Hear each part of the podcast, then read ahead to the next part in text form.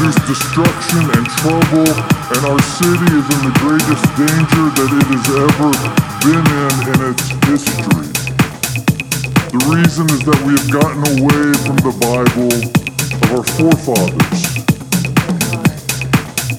You see, the right of segregation.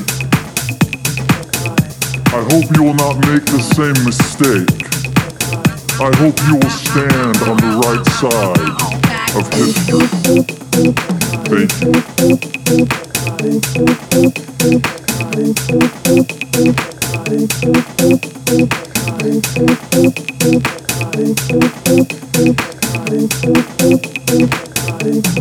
I have been walking on ball fields for 16 years.